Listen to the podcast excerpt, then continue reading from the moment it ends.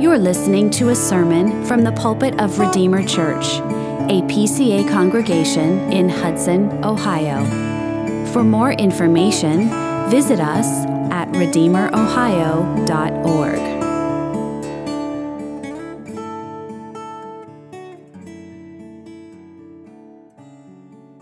Well, if you would turn with me in your Bibles to the book of Acts. And this morning we're going to be looking together at chapter 15. And the first five verses. You'll find this on page 923 of the Pew Bible.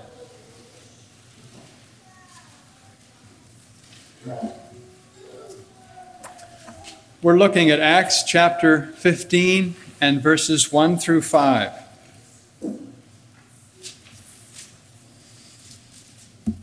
Hear the word of God. But some men came down from Judea and were teaching the brothers, Unless you are circumcised according to the custom of Moses, you cannot be saved. And after Paul and Barnabas had no small dissension and debate with them, Paul and Barnabas and some of the others were appointed to go up to Jerusalem to the apostles and the elders about this question. So, being sent on their way by the church, they passed through both Phoenicia and Samaria, describing in detail the conversion of the Gentiles, and brought great joy to all the brothers.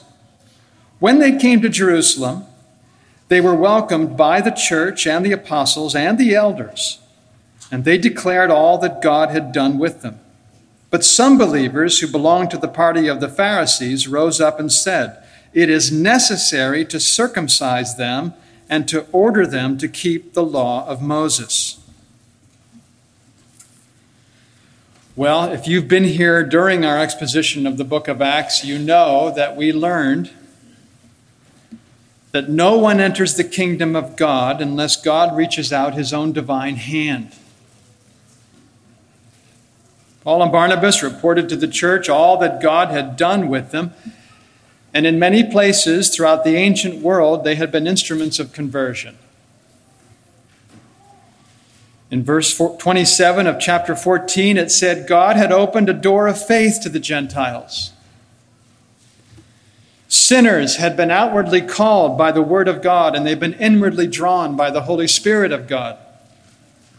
And unless both of those things take place, a sinner, like you and me, has no hope of benefiting from the gospel. Inward call, outward call. Paul and Barnabas' ministry, in it, many had experienced both of those, inward and outward call, which confirmed their ministry. Paul says to the Corinthians at one point, You yourselves are our letter of recommendation written on our hearts to be known and read by all. So the conversion of souls and the existence of the church proves the legitimacy of any work. In other words, the fruitfulness of a ministry is one of the best ways to evaluate the ministry, this one included. And I'm not talking just about numbers, that's part of it. But is there growth? Growth? Is there depth? Is there love for Christ? Is the Word of God cherished? Is the law of God esteemed? Is there decency and order in the worship of God? Do we do justice and love kindness and walk humbly with our God? And is there sound instruction and spiritual edification? Do God's people grow in maturity? That's one way to evaluate a ministry. Can you observe in the members of a church or this church the joy of the Spirit. That's one way to evaluate a ministry because Jesus says you will recognize them by their fruits. Not all of us are theologians, most of us are not trained, but we can see fruit. Every healthy tree bears good fruit, but the diseased tree bears bad fruit. And in their report, Paul and Barnabas acknowledged the good fruit of the Spirit's power. There had been evidence of both the outward call and the inward call. God had opened a door of faith to the Gentiles. And according to what Jesus said to the Pharisees, he himself is the way in. He said, I am the door.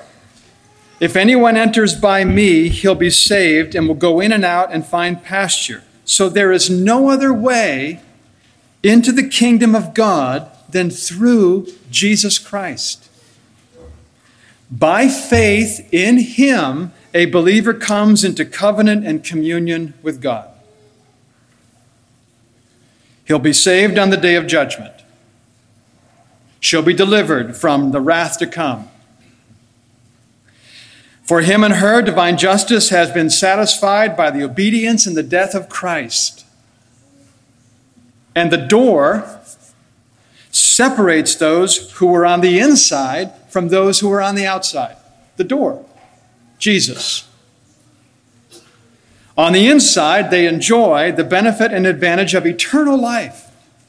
What an incredible thing. On the outside, they're exposed to endless privation, misery, and wrath.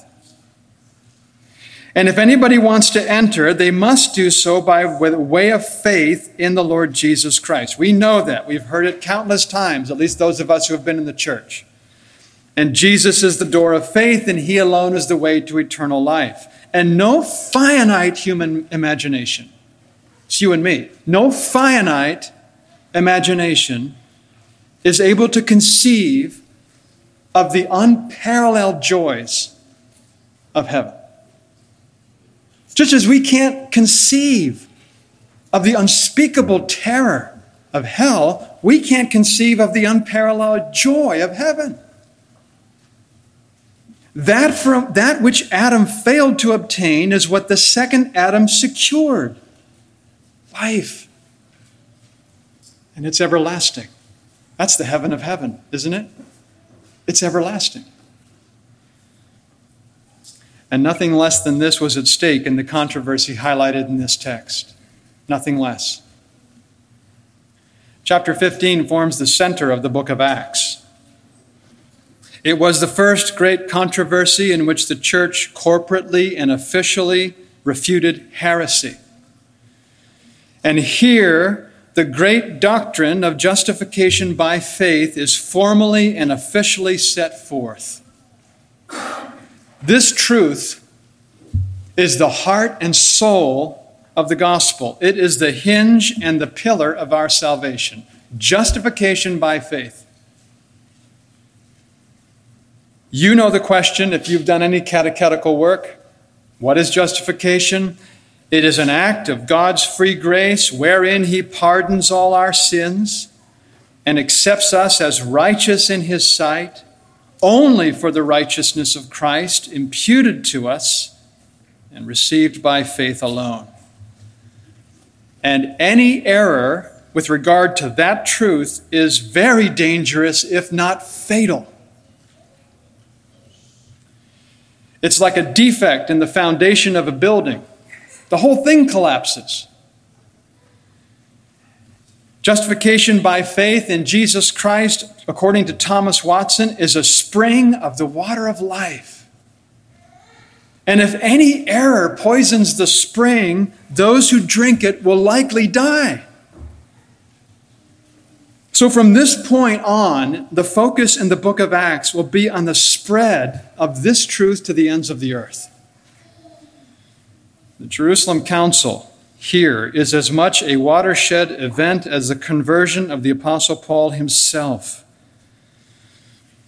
So when they returned to Antioch, they remained no little time with the disciples, according to the end of chapter 14, and they must have been busy preaching and teaching and ministering house to house. And at some point, the Judeans started teaching the necessity of circumcision.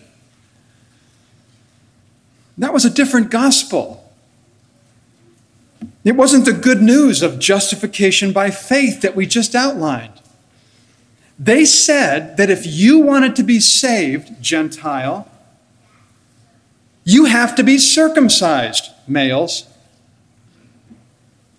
And by the way, that's why they're called Judaizers, because they promoted Judaism.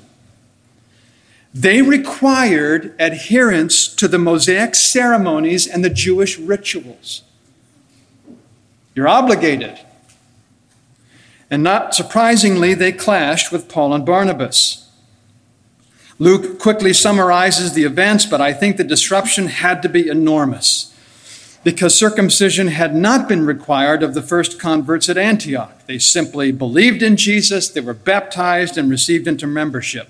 Then come the Judaizers, and they say that's not enough. You have to follow the Mosaic law. We've done this for thousands of years.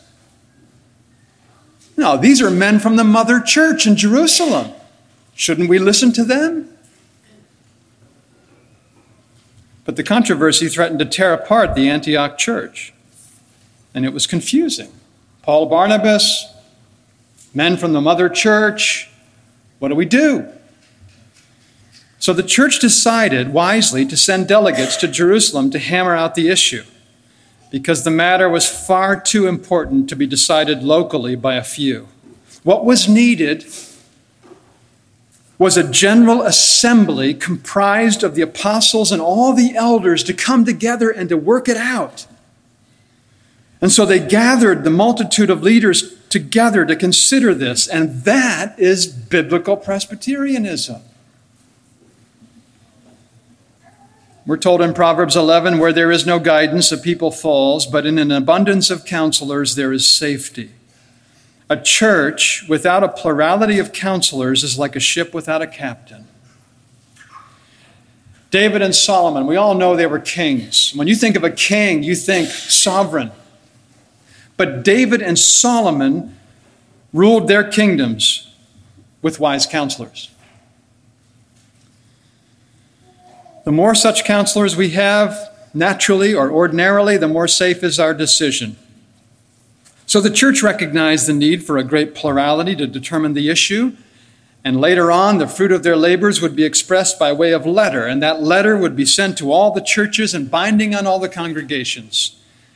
And perhaps I can state the issue succinctly by posing this question. Here's the issue How are Gentiles, non Jews, to be accepted into Christian fellowship? I think most of us are Gentiles. How are we to be accepted into Christian fellowship? Before God, we're forgiven and accepted by faith in the Lord Jesus. But in the visible church, how are we to be welcomed into membership? How are we to profess our faith, to have the assurance of salvation? Must we be circumcised and required to observe the Jewish rituals? That's a yoke. Or must we simply profess faith in Jesus, swearing allegiance to him? You know something? Attendance at this council required a trip of more than 250 miles. That's a long way on foot. In the ancient world, it probably took a number of days, if not weeks. And all along the way, the men are visiting congregations and encouraging the brethren. And all these little churches were themselves the fruit of missionary efforts. And those who heard the news of the Gentile conversions naturally rejoiced. They're encouraging Christians all along the way. Because something inside us, as we noticed in Sunday school this morning, wells up with gratitude and gladness when we hear the conversion of others. And those small congregations celebrated the conversions among the Gentiles, and they had no reservations about how those new converts were admitted to believe in Christ. When the delegates arrived in Jerusalem, they were well received in the presence of all. They rehearsed what God had done. God's sovereign grace. The Lord had given much growth.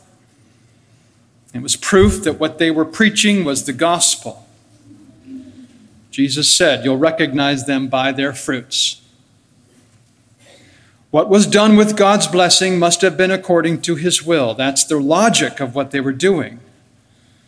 The believing Gentiles received the blessing of the Spirit. They turned from God, from idols, to turn to God, from idols, to serve the living and true God. And the professions of faith and the changed lives were evidence of the truth. But the Judaizers were skeptical. How could you part from Moses? thousands of years of adherence wiped away, gone. Don't they have to join the covenant community by being circumcised? Aren't they obligated to observe the ceremonies? These are things that distinguish Jews from all other people circumcision, dietary laws, feasts, calendar observances. So the Jerusalem Council has to decide whether or not these are required, and a lot was at stake. More than we probably know not least was the gospel itself. So I want us to consider the four basic truths that characterize the gospel that informed their decision. Four basic truths. Number one, we have to consider, as they did, the character of God who is absolutely holy. I'm not holy, He is. He is set apart from and opposed to sin and there is no taint of sin in him. That's our doctrine. John says God is light, and in him is no darkness at all. The Jews would praise him by singing, Who is like you, majestic in holiness? In heaven, you know, the angels never cease to say, Holy, holy, holy is the Lord God Almighty. He's thrice holy. He is intensely holy. He's unflinchingly holy. And he doesn't waver.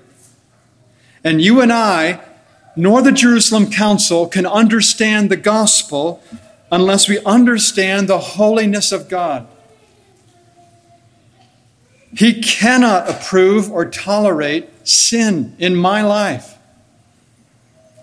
And if he did so, he would deny himself. That means, by implication, and you have to agree with this, that no sin will escape his righteous and just punishment, not even the least. Every careless word. He revealed himself to Moses by saying, in part, The Lord will by no means clear the guilty. And over and over again, the Bible teaches us that sinners will endure a heavy penalty, and there will be no exceptions. God's holiness is absolutely unbending.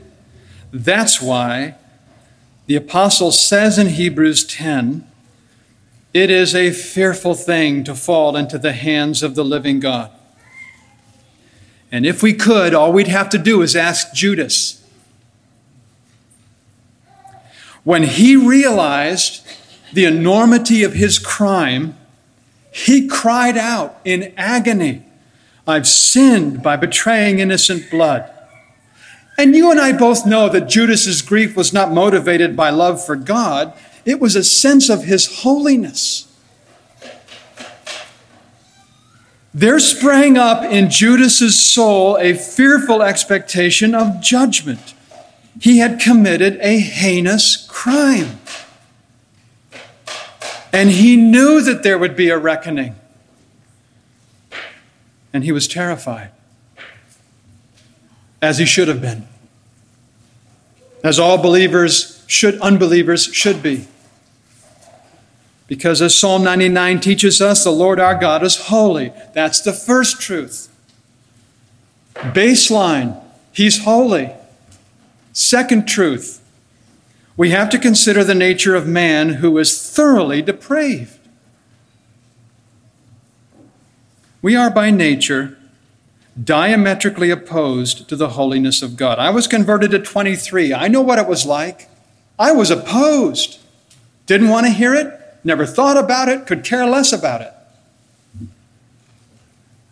Every facet of the human nature is tainted with sin, and nothing is left untouched. Think of Genesis 6 5.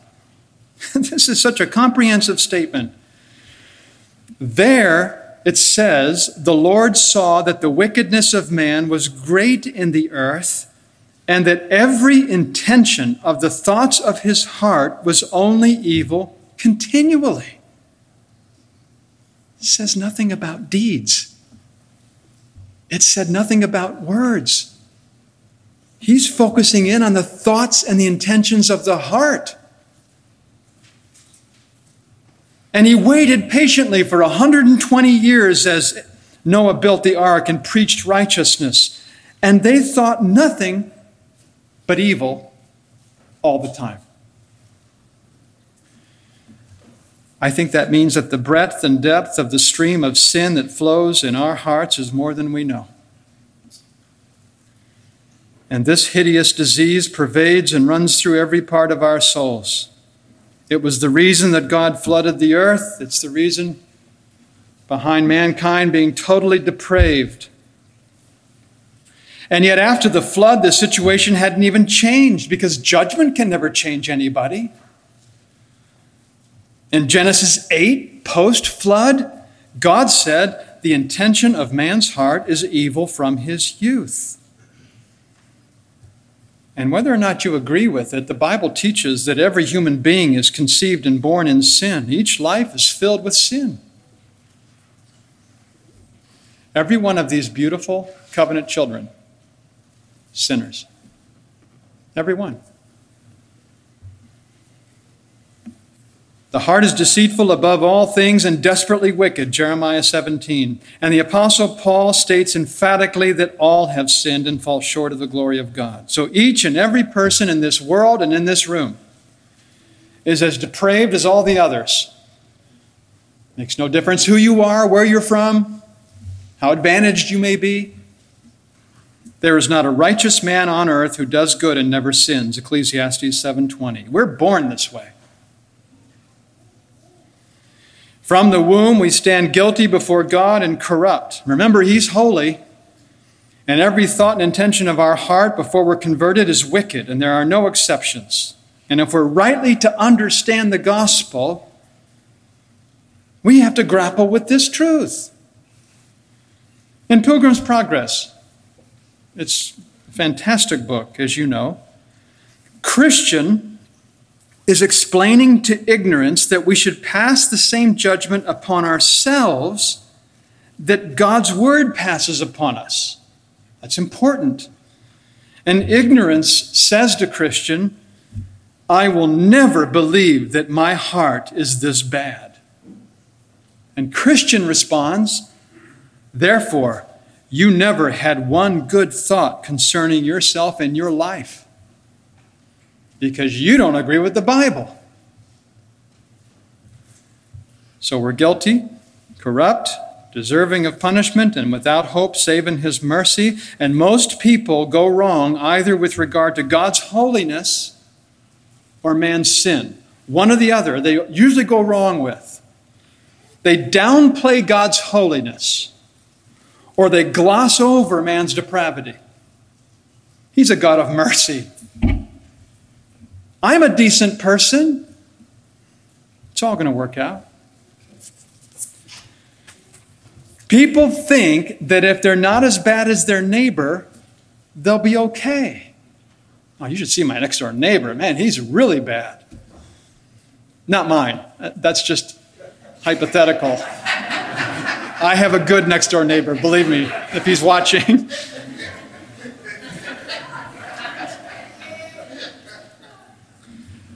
God is not only the fountain of goodness and the reservoir of mercy, but He is a just judge. And He demands the utmost perfection of every duty, and He forbids the least degree of any sin. And whereas human judges may bend the rules or relax the penalty, not God. His justice is inflexible. His righteousness is unyielding. Remember, he said, I will not clear the guilty, so that no sin will go unpunished. Every sin will receive its just desert. And the passage of time cannot wipe away the guilt of a sin against God. You know, a thief, a thief is just as guilty 40 years after the crime as he was the moment he committed it. Time doesn't erase the guilt. Try as we might, a sense of guilt for sins committed doesn't fade away. Erich Fromm, he's a, he was a German social psychologist, no Christian, uh, came to America, and he wrote this. It is indeed amazing that in as fundamentally an irreligious culture as ours, the sense of guilt should be so widespread and deep rooted as it is.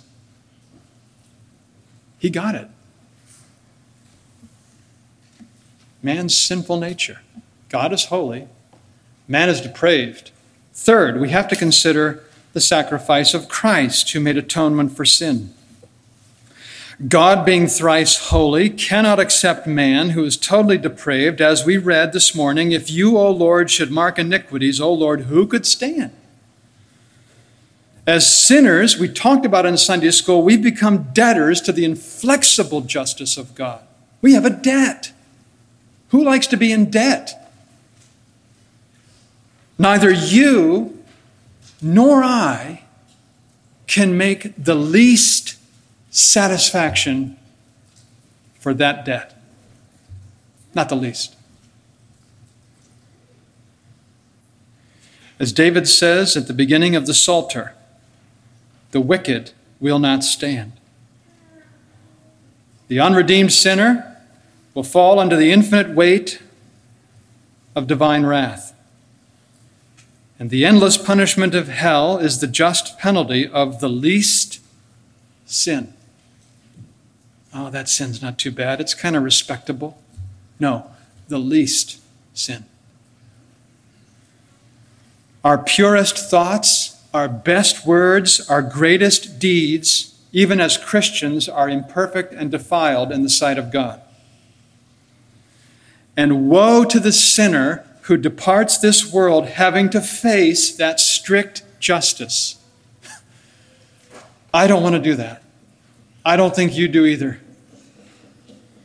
To stand in the presence of God, we have to be clothed with an alien righteousness, to use the language of Martin Luther. A righteousness outside of ourselves, a righteousness that's imputed to us. It's alien to us. The term imputed, as you know, can mean deposited in another person's account. So if I deposit $100 in your account, that money is considered yours. The banker doesn't care who put it there. All he cares about is that it's in your account, it's your money. Well, Adam's sin was deposited in my account and in the account of all of his descendants, imputed. Doesn't matter how it got there, you're guilty, and so am I. His imputed guilt is considered my guilt. Sin came into the world through one man, and death through sin, and so death spread to all men because all sinned. And you may not think that's fair, but then neither is salvation in Jesus. Christ's righteousness is deposited to the account of every elect believer. And thus his imputed righteousness is considered my righteousness. By the one man's obedience, the many will be made righteous. And therefore, you and I, in light of the holiness of God and the depravity of man, were saved through the suffering and obedience of a Christ applied by faith. Psalm 130. Pastor Pylan read it this morning. If you, O Lord, should mark iniquities. O oh Lord, who could stand? Rhetorical question nobody. But, he goes on to say, with you there is forgiveness. Christ fulfilled the law that we were obligated to obey, and Christ bore the divine wrath that we deserved to bear in the pages of the Gospels, we see his agony and his bloody head, his nailed hands, his spiked feet, his pierced side. And as he bore our sins, the Father turned his back and abandoned him. And that's when he cried out with a loud voice, My God, my God, why have you forsaken me? And so Jesus died as a substitute for every believer who trusts in him. For undeserving sinners, he endured the pains of death and the penalty of hell, and nothing more is needed. No circumcision. It's finished, he said. God is satisfied and we're free. There is therefore now no condemnation for those who are in Christ Jesus. And what's interesting is that truth will have a dramatic and lasting effect upon the life of a sincere believer. Some of you know David Brainerd. He was a missionary to the Indian tribes in the 18th century. David Brainerd spent his brief life ministering to American Indians, and he wrote this in his journal. He says, and I quote, I never got away from Jesus and Him crucified. When my people were gripped by this great evangelical doctrine of Christ and Him crucified, I had no need to give them instructions about morality. I found that one followed as the sure and inevitable fruit of the other. The grace of God has appeared, bringing salvation for all, training us to renounce ungodliness, Titus 2. That's the third truth. And finally, and in closing, I tell you the fourth. We must consider that salvation is ours by faith in Christ Jesus. That is to say, in light of the holiness of God and the depravity of man, and the sacrifice of Christ, if we are to be justified and spared from hell, we must receive and rest upon Him. Romans 3, we hold that one is justified by faith apart from works of the law. You can't atone for past sins, and neither can I. We can't perform the duty going forward. Every day we fail. The only way to find forgiveness and to enjoy life is by trusting in Christ. King Louis XIV, King of France. King Louis XIV spent his life in the pursuit of immorality and wickedness. Wicked king. His transgressions were many, his guilt was heavy, and death was approaching. The historian tells us that during his final hours on earth, these things began to weigh upon him. One day, as one day the king, as he was recovering from a temporary loss of consciousness, he was going in and out of consciousness on his deathbed. He asked his confessor, Pere Tellier, to give him absolution for all his sins. Pierre Tellier asked him if he suffered much no, replied the king, that's what troubles me. I should like to suffer more for the expiation of my sins. You see, King Louis XIV got it wrong. He was at the edge of eternity, on the brink of doom. He wanted atonement for his sins, and he thought mistakenly that a few hours of mere human agony could satisfy for all his guilt. Sadly, as far as we know, he never repented. He never looked to the Lamb of God who takes away the sin of the world, and therefore he eventually perished. As far as we know. Faith in Christ without circumcision will be the conclusion drawn by the council. The Judaizers were wrong. They were advocating a different gospel, and Paul says that if even we or an angel from heaven should preach to you a gospel contrary to the one we preach to you, let him be accursed. We need not trust in good behavior or moral conduct or a kind disposition or circumcision or anything else before the judgment seat of God will be accepted and forgiven only by the righteousness of Christ, apprehended and applied by faith. And that is a gracious offer. May all of us respond to it and accept these terms. Amen. Let's pray together.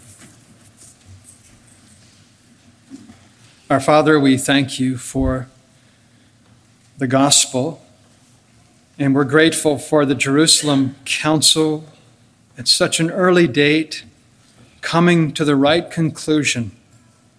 We thank you for the Lord Jesus Christ and your gracious offer to forgive us, to accept us, and to bless us in him.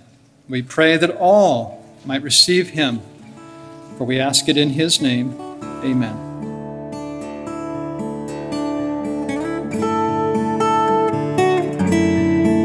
Thank you for listening. For more information or to connect with us, visit us at RedeemerOhio.org.